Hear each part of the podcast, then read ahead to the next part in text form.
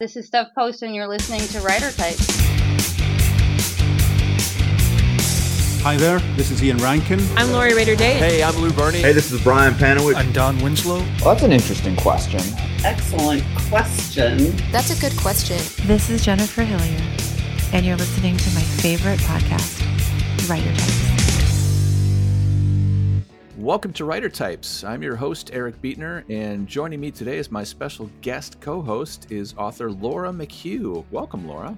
Hi, thank you so much for having me today. Absolutely. Now, you are the author of the novels The Weight of Blood, Arrowood, and The Wolf Wants In, uh, but you're kind of in between promoting a novel now, assuming you're, you're down there working on the next thing. So, uh, when you're just writing, do you kind of like to lay low and, and keep a low profile out of the public eye? Uh, I think I do that most of the time.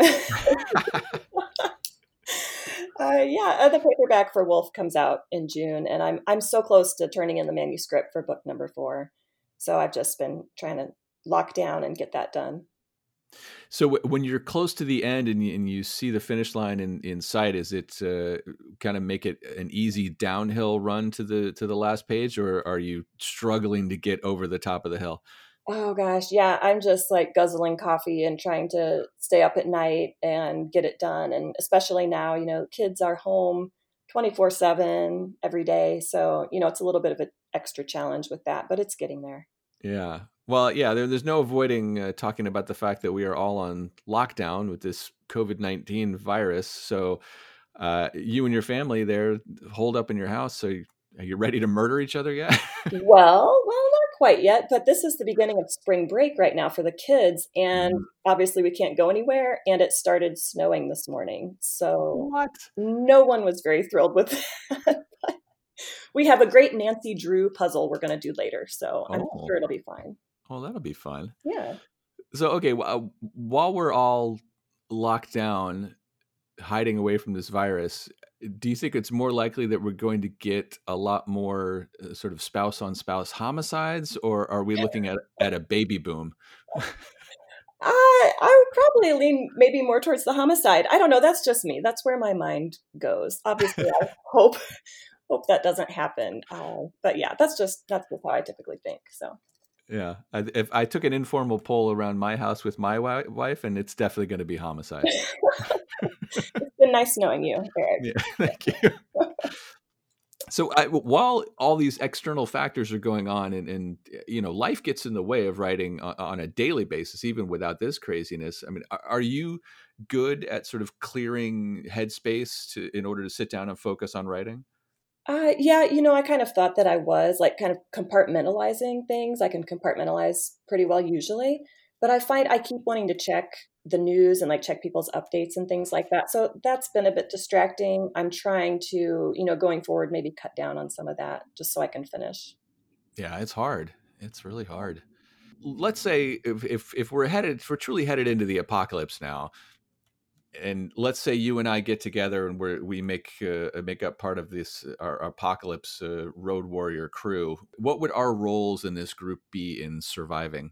Oh my gosh! Well, I I'm so suspicious of everyone and so skeptical and so cautious. Like I think I could keep us safe just by preventing us from doing anything too risky. That's that's my role. Oh, I, I, think you might you might keep us entertained. I don't know. I think you would be good at that. Yeah. I have a feeling in the, in the movie of this, I'd be the first one to die then. Eric, no, no. People still need entertainment in the apocalypse. So you're very necessary. All right. I'll keep you safe. All right. Well, I, I know it's it's a long, long way off, but uh, do we get any teasers about the new book? Uh, sure, if you'd like. Um, I mean, it's set in the Ozarks again, kind of like The Weight of Blood. And it's about a young woman in this very religious homeschooled family who is abducted from her family's roadside produce stand and she is let go a couple weeks later and no one believes her story. So the book begins you know about five years later uh, she gets a phone call and someone says you know there's this missing girl and i really think it's connected to your case and i want you to come down to the ozarks with me to find this missing girl. And of course she does not want to go. And that that's the setup. So. Wow. Oh, well, I'm intrigued. I want to read this already. Ah, thank you. All right, well, it's time to talk to our first guest. Peter Swanson is the author of six novels, uh, including The Kind Worth Killing, Before She Knew Him, uh, and his latest, Eight Perfect Murders. Now, Laura, I love this book. I think it's very clever and twisty, and it, there are so many little treats in here for book lovers. It, I mean, this is written specifically for avid readers out there. I'm so excited to read this book. I haven't had a chance to read it yet. Yeah, I think you're gonna you're really gonna love it. So, uh, here, do you think that there is such a thing as a perfect murder? I mean, I think obviously there are murders that people get away with because there are so many, you know, unsolved cases out there. And I don't think it's necessarily because they were perfect murders, but just circumstances aligned where they didn't get caught. So it's, it's not like the criminals are really that smart. I don't think so. I mean, there are probably some out there that are like a perfect crime, and we might not hear about those if they never get solved. That's exactly the thing. The perfect murder is one you never hear about. yep, exactly. All right. Well, let's talk with Peter Swanson.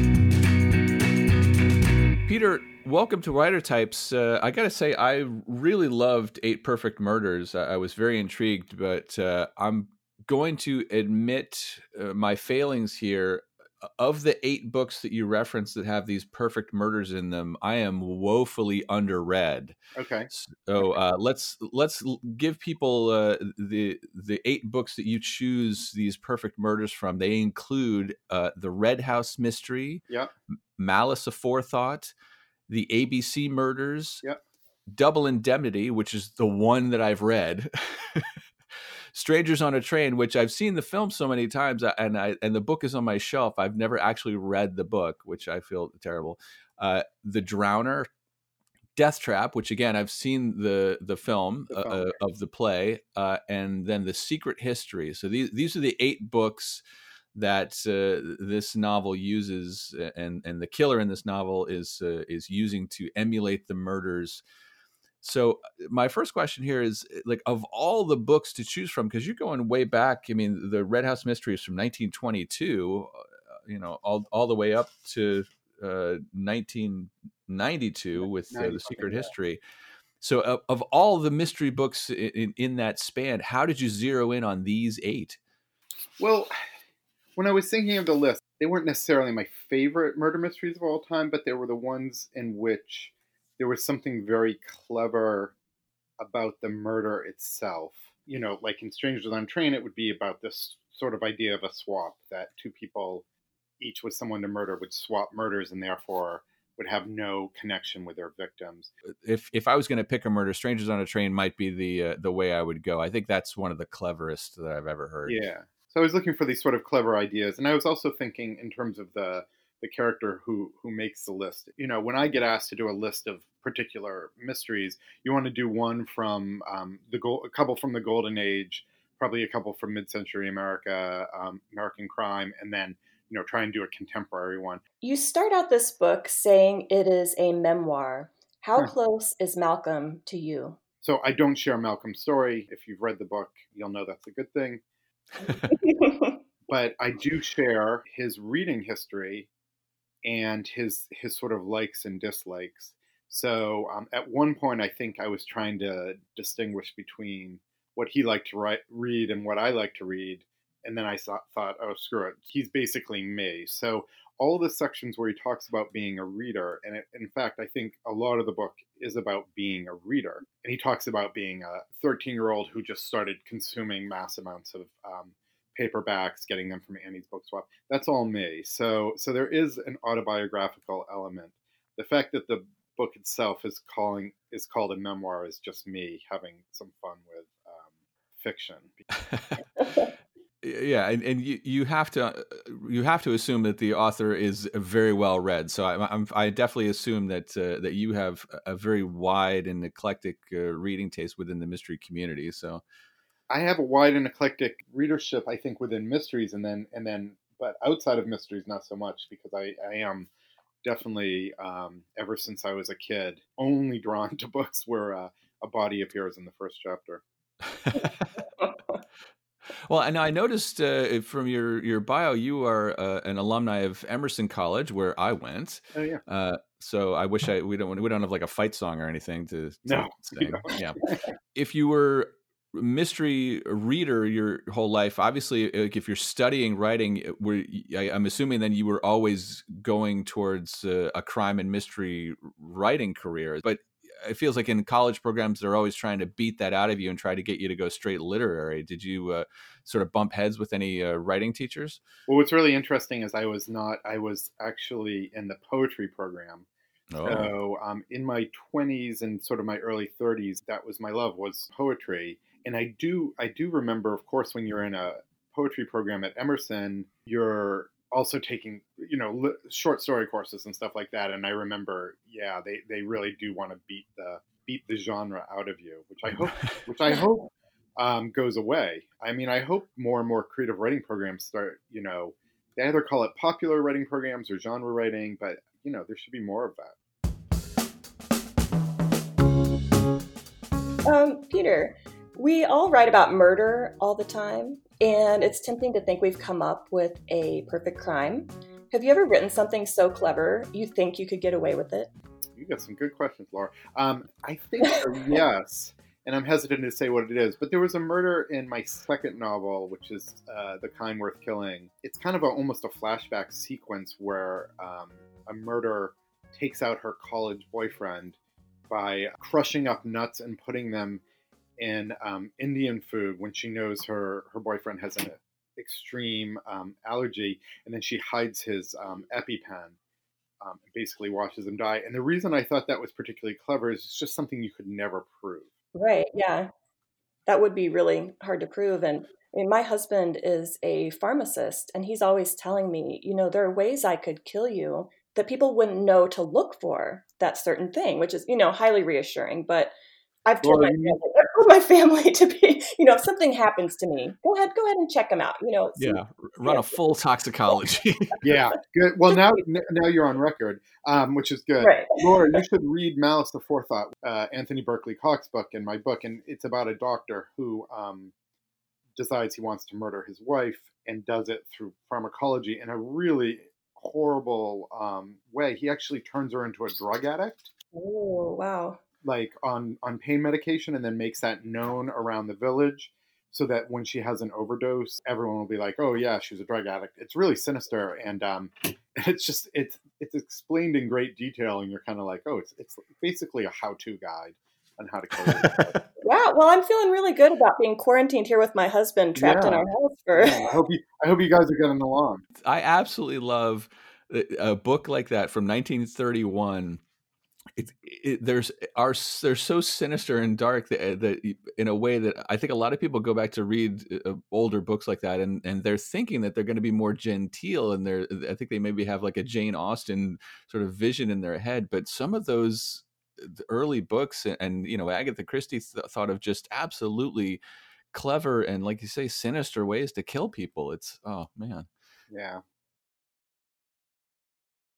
you've called uh, Patricia Highsmith uh, your writing hero and I, I mean I can definitely see the DNA in in a lot of your books and I, I mean we all sort of have to walk that line between embracing our influences and the writers that we love and then not just doing sort of our versions of their writing, you, you know, kind of like a cover band, right? It's, it's it's kind of a little bit of a high wire act. I think when I first started out writing and attempting novels, those first few failed novels, I was really replicating who, whatever writer I was in love with at the time. Um, and I know that some crime writers don't read certain writers while they're writing, but for me, it was just, I think it went away over time. Like I'd done just enough writing that I developed my own style that was that was sort of um, complete at that point. So now I don't really worry about it. And Patricia Highsmith, while I like her um, style of writing very much, what I love about her is really two things. It's the the ordinary people caught up in these extraordinary murderous circumstances. I love that storyline. It's also Hitchcockian in a way. I'm not. I'm. I'm more interested in that than I am in a detective who's an expert in crime and and then I think the other part I love about um, Highsmith is just the moral gray area that all of her characters exist in. I really love that idea. Yeah. Um, Peter, something I'm curious about. It seems like, you know, some writers they write sort of the same book over and over, or you know, kind of what to expect, kind of the same sort of thing. Your books all seem, you know, to be a little bit different, and I really like that. And I was just I was just wondering, can you speak about that a little bit? I mean, it's hard. It's a little hard to say because because I think you know, as as you both know, when idea ideas kind of arrive um, sometimes out of nowhere. But one of the things that I do try and do, and sometimes I do, again, talking about influence um, and books I've read, sometimes I think of a book as a particular type of book. For instance, the book I'm working on right now, which would be my next book, is more along the lines of an Ira Levin thriller, I think, than than a whodunit or a gothic or whatever. I'd love to be able to do like my own version of a gothic book, my own version of an Ira Levin book, all the things that kind of influence me and I love, but you know, with my twist on them. I mean, as a writer, you are subject to your inner unconsciousness that keeps rearing itself up in your writing. And so I do think in some ways we keep retelling the same stories. But um, I had a friend notice, he had just sort of read most of my books or something, and he said, You know, you always have like infidelity is always this huge part. Like, who hurt you? And, and I'm like, Oh my God, yeah, all my books have infidelity in them. And I'm like, I hadn't even been aware of that, which was, it's kind of obvious, but I think if anyone took all of our books, if a psych, if you handed them to a psychiatrist or something, they'd be able to pick them apart and be like, "Oh yeah, these are the things that you're interested in." I mean, I think it, I think you're always showing yourself a little as an author. Yeah, I agree.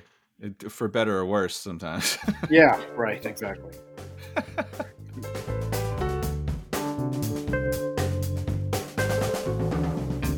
Well, I guess all eight of those perfect murder books should probably be on everyone's to read list. Uh, and again, I'm embarrassed that I have read only one of those. Although I've seen I've seen the movie versions of two others, but uh, I, I got to get on that. So now it's time to turn to our resident reviewers, the Malmons, for some other recommendations. Uh, but before we do, Laura, have you read anything good lately? Yeah, uh, a couple really good books I've read lately. One was The Family Upstairs by Lisa Jewell. And that was one where I picked it up and I just did not want to stop turning pages until I figured out what had happened because the premise was just so intriguing to me. Nice. And the other one is The Familiar Dark by my friend Amy Engel. And that is coming out March 31st. And it's a gritty Ozarks thriller, which is really my thing. I love that. So I really enjoyed it. Ooh, all right. Oh, I'm going to add that to the list. All right, but let's uh, find out what the Malmons are recommending here. Dan and Kate, it is lovely to talk to you. And as usual, we are the originators of social distancing. Uh, I've looked this up, and we are currently 1,882 miles away from each other. So good wow. us. Look at us go. We destroyed that six feet minimum. Yeah. Come on, amateurs. amateurs. We're social distancing overachievers. That's right. I'm actually in the basement and Kate's upstairs. Smart. Yeah. Well, I got in trouble, so one of us so, is going to make it out of this uh, quarantine, and might not. We're not sure who yet. Yeah, something tells me it's not the first time that you've been sent to the basement, Dan. I, all my all my stuff's down there. So. All right. Well, as people are hunkered down uh, in their their virus bunkers, uh, they need something to read, right, guys? Yes, definitely. There's only so many times you can read the back of the cereal box. I know, Dan, you've been uh, checking out a book that uh, we're excited about uh, Jennifer Hillier's next novel, and uh, she's a friend of the show. And uh, this one is called Little Secrets, right? Yes, it was no secret at all how much I enjoyed her last book, Jar of Hearts. So next month from Minotaur Books, uh, Little Secrets comes out, and this was in a good way. You know, not what I was expecting. This is very much a domestic psychological thriller it's a story about a very well-to-do family where in everything is perfect. The wife owns a chain of uh, high-end celebrity uh, spas. Uh, the husband is a small business owner, um, and life is 100% perfect. Uh, and then one day, in the span of a moment, you know, she turns her head, and the little boy Sebastian uh, is gone. There's no clue. There's no nothing. You feel immediately um, the growing tension, the anxiety, the sorrow, the anger, the pain of uh, the disappearance of a boy. Flash forward a year, and you know how do you go on when basically a part of your body, like it's uh, is gone? So as Miranda, the mom, hires a PI, and more secrets turn up. I think really the, the the part for me about this book that really stands out is how skillfully Hillier turns out layer upon layer upon layer, where the husband is having an affair with a younger woman, but the younger woman is just as interesting, if not more so, than uh, the main characters, the protagonists. Again, uh, kudos to Jennifer Hillier. Um, this is absolutely going to be another book of the year, and I, I really, really enjoyed it. Well, Jennifer, I know is she's a mom, and uh, is she trying to tell us something with this book? I, she actually puts a little postscript in there. I mean, about how how difficult it was um, to write a story like that. It was hard enough to read it. Uh, I can't imagine how how she wrote it.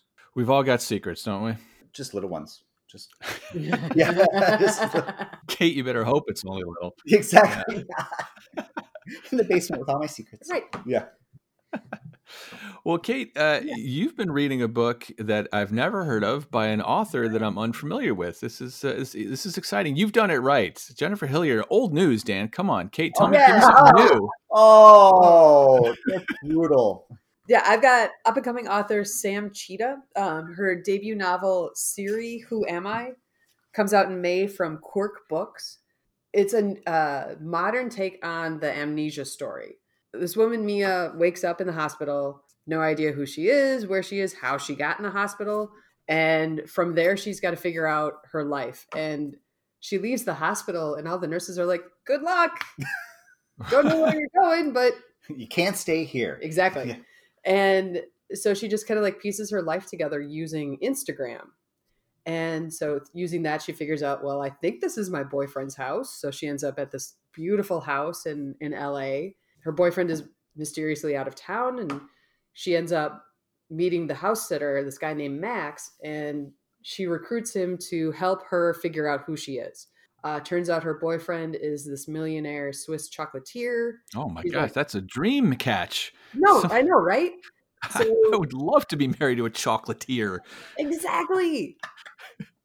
So how could this go wrong? And as she starts putting things together and finding out who she really is, things aren't quite what, what Instagram looked like, which I think is a great modern take on first the amnesia story, but it yeah. also I think dives into that whole social media myth of what you see on social media isn't always what the truth is. Oh, that's a really interesting take on that. Like you say, I mean, that's that's very it's very modern and and uh, I like when people use sort of, you know modern technology like that in an organic way that fits it's it uh, sort of fits perfectly into into a mystery. That's a great way to use that. It's totally a great way. And really, when you think about it today, how if you were if you woke up and you didn't know who you were, but you had this phone next to you, that's clearly where you would go to figure out who you are. Yeah, because that's where all of your that's now where all of our lives are. Excellent. Well, that sounds very intriguing. I, am mm-hmm. I'm, I'm impressed. You know, uh, in looking at uh, how far away we are from each other, uh, I've noticed here that it, it, says it's a 28 hour drive for me to get to you. Uh-huh. So I'm wondering if I should do that. But I can click on walking here. That's 609 hours to walk. Okay. I guess if I start walking now, uh, we might be able to actually uh, see each other and, and, shake hands by the time I get there. Well, yeah, and by then, you know, this this whole crisis should have uh, all blown over. So, yeah. yeah. we're ready yeah. for you, buddy. Yeah, everything gonna be fine. I mean, and I'm I'm thinking that if if I'm taking a walking tour through a, a virus infected uh, Middle America, uh, nothing bad can happen, right? I mean, that's no, it'll be fine. Just don't read Walking Dead. It'll be fine. I saw on Twitter some friends of mine are like rereading The Stand right now. It seems crazy to me. I'm like, it's safe to say, you know, many of us have our own anxiety issues and whatnot. We don't need to like poke the bear here, you know? No. Yeah, come on. All right, guys. Well, uh, that gives people uh, two great options for uh, for virus reading, and uh, I'm going to have to have you guys back sooner rather than later. I'm trying to bank a bunch of interviews and give people some uh, extra bonus content when we're all shuttered away by ourselves with no one to talk to. But it's great to be able to speak to you guys. Awesome. We totally enjoy it. Great talking with you, Eric. Yeah. Now I just have to go back to my family. No. Ah. wah, wah. Well, it's time now to talk to a debut author. Maxine Mei Fung Chung is the author of The Eighth Girl, uh, which is about a young woman living with multiple personality disorder who has to help her friend solve a mystery while dealing with all these voices in her head. Uh, you know, Laura, to me, that sounds like kind of what we deal with all the time when you're writing a book, right? You have all these voices talking to you and you're trying to puzzle out a mystery. Yeah, yeah, that's true. Well, Maxine is a psychoanalytic psychotherapist living in London, where we caught up with her. So, Maxine, congratulations uh, on the Eighth Girl, uh, your debut novel. Uh, boy, publishing just loves a debut. Have you have you been showered with praise and attention, the likes you've never seen before? It's it's been wonderful actually. It's been um, quite a shock to the system, um, but uh, yeah, being a debut, it, it comes with the well, for me personally, it's come with a lot of anxiety and excitement and hope. So, uh, but no, the uh, general um, feedback has been has been amazing. Actually, thank you. Well, your training is in psychotherapy, and the Eighth Girl deals with dissociative identity disorder. Uh, now, is this a, a specific little uh, niche that you've always been fascinated with in your clinical work? I guess um, I've been I've been practicing um, as a psychoanalyst for the for the last fifteen years. Before that, I was doing lots of volunteer work at women's refuges and so forth. But um, what I was finding was that uh, increasingly I was discovering that people that uh, had survived early childhood trauma were um, exhibiting signs of DID, um, dissociative identity disorder, and it just seems that um, it was on the increase. Actually, it was something that I was I was quite shocked with. It wasn't something that I set out to be interested in, but it's something that's certainly grown within the practice. Huh. I mean, it's definitely the kind of thing where, like, it, it, it, would be tempting to take something really obscure and turn it into a plot point and make it seem like it happens all the time. The way, mm, you know, mm. amnesia is so prevalent in movies, like it's, you know, the common cold. But yeah, sure. Yeah. You know, I felt that um, it hadn't always been represented in the most appropriate ways, but also speaking and working with people living with DID, um, the, the kind of usual lunatic trope, you know, the kind of serial killers or uh, mass murderers or, or kind of deviants, that, that really wasn't what I was experiencing when I was sitting with these people. Um, they were often the victim to crimes, not the people that were committing them. I wanted to offer my congratulations as well on your debut. That's a big deal, and I'm very excited for you. Just wanted to welcome you to the community. Thank you so much, Laura. I'm a big yeah. fan, so thank you so much. That's oh, very kind. I was curious um, have you always you know been interested in mysteries reading mysteries and or you know what made you write a psychological thriller for your first mm. book? Do you know laura i didn't actually set out to write a thriller um, because i think what it was was that i wanted to tell a story about a young woman living with this with this disorder. And what happened was that as she evolved and the parts evolved it kind of just naturally turned into that I wasn't aware of beats and thriller beats. I just knew that there was this story that wouldn't leave me alone, and I kind of just let her guide the way. So, no, I didn't set out actually to write that genre. It was uh, more just about telling a story. Well, yeah, and, and, I mean, Alexa has these multiple personalities, and and you know, she does sort of end up using them to her advantage in some ways to to solve this uh, kind of mystery and, and to help out her friend. Mm. You know, while trying not to let the the wrong personality kind of screw her up along the way. yeah. But I mean, it, it, and you alluded to it a little bit. I mean, it definitely seems like you were you wanted to portray someone with this disorder in a, a more realistic way that that she's she's coping with it not being victimized by it absolutely and i think you know there's something in patriarchal terms where often there can be a conflict about um, writing about people rather than for them mm. and um, and i felt very strongly that was something that was very clear in my mind you know that previous representations of people living with did had kind of been demonized and as i said the, the kind of usual lunatic trope and I really wanted to create a heroine as opposed to a, a killer and uh, a menace to society, even though she can be a bit of a menace. But um, she, uh, for me, I, I, wanted to really portray a kind of heroine. Yeah.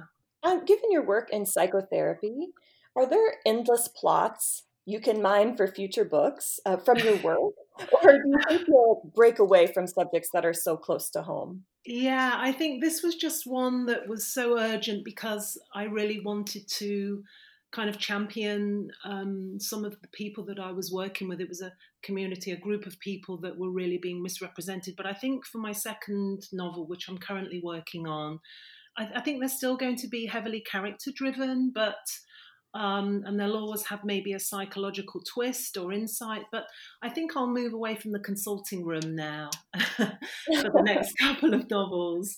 Um, it might get a little bit tedious for me, and and sometimes the writing is a nice escape from what I do every day as well. So yeah, the second okay. novel's moved away from that. well, yeah, Alexa's therapist is also a major player in the book. I mean, uh, there's got to be a temptation when you're writing those scenes to to make them interesting and to advance the plot and not have them be just uh, you know a transcription of of mm. a therapy session, right? Yeah, absolutely. Yeah and I think there was something also uh, um, ethically, you know, it was I was very clear that this was a piece of fiction. It wasn't, you know, a case study that I'd been working with. It was very much me making up a story, but but also obviously leaning into some of the experience and the learning that I'd done about this disorder. So keeping that clear boundary was really important. Yeah, it's got to be tempting when you're uh, sitting there and working with patients to to not be taking notes on the side for, for plot ideas, right? Yeah, absolutely. Yeah, um, tempting as it may be, it would be uh, yeah really unethical. So uh, and uh, you know I wouldn't want to be like Daniel in that case. Oh, uh, yeah. yeah, the the clients might start getting really nervous if they find out you're you know writing books about. yeah, absolutely. Um, I, was, I was curious, but how difficult was it to be writing? Uh, she has multiple personalities, and you're dealing with potentially, you know, multiple unreliable narrators. Mm-hmm. Well, mm-hmm. How hard was that, and how did you go about that? You know, keeping these different narrators and personalities straight. Yeah, it was it was really tricky, Laura, um, because. Um, it was um, really hard to keep track of them all. So the way that I wrote it was really to kind of think of them as you know as existing bodied people in the world because that way then the dialogue would happen and and originally um, the first draft that I did of Eighth Girl um, it was actually from the viewpoint of a 13 year old girl but that changed because there wasn't enough depth in kind of insight. You know, she wasn't mature enough to kind of have insight that a, a, an older woman would have. So that changed. And then there were also a few um, personalities that got lost along the way because there were quite a lot more than there are currently in the Eighth Girl. So oh. a little, yeah, a few few personalities got merged together there's one character um, or one personality called Runner. She she's a combination of maybe two or three that existed before. Well, you did not take it easy on yourself uh, for, for a first novel, but I've I, I always assume that uh, this is probably not the first novel you actually wrote, right? No, well, I'd written. I, I think I've always written since I was a little girl. I've always written, but I think in terms of actually believing that I was writing my first novel, I, I don't think I actually um, fully grasped and accepted that I was writing a novel until my agent took it out to publishers, actually. Wow. At that point, it's too late. yeah, right. It's already gone. and did I see something about a Netflix option? Yeah, so we've been really fortunate that it's been optioned by Aggregate for Netflix, and uh, Jason Bateman and Michael Costigan look after that.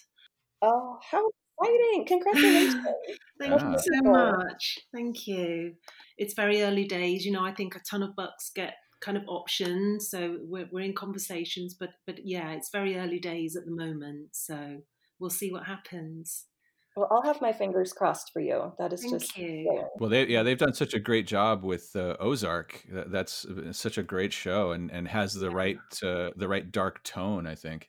Yeah, yeah, I'm a big fan of Ozark. It's great, isn't it? Yeah. Now, Laura, you live right there in the Ozarks. Do they do they do a good job of portraying your uh, your neck of the woods?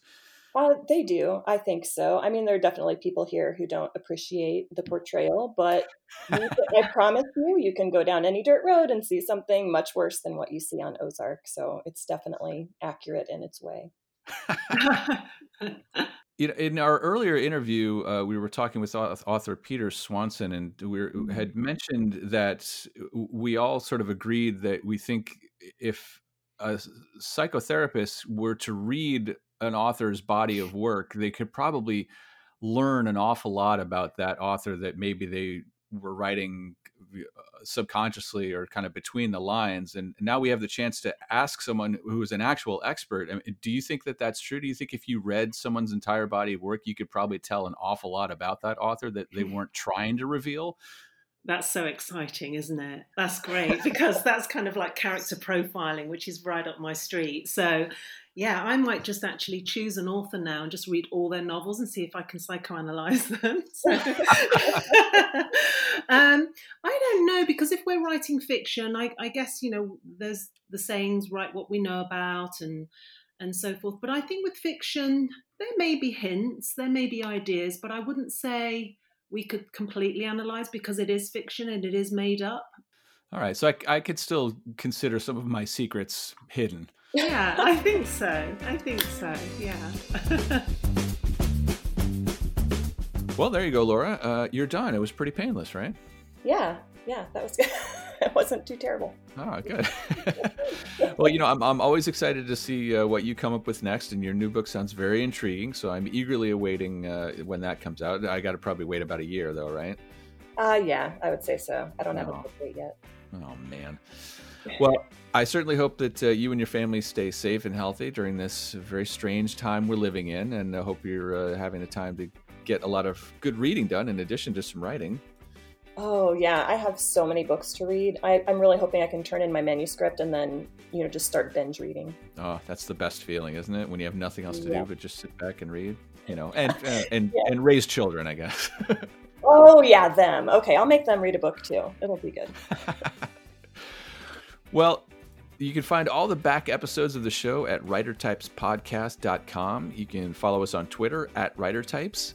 And please subscribe to the show. And if you have the time, leave us a review. Uh, Laura, thanks again for joining me on this. It's always great talking with you. Thank you so much. I really enjoyed it, Eric.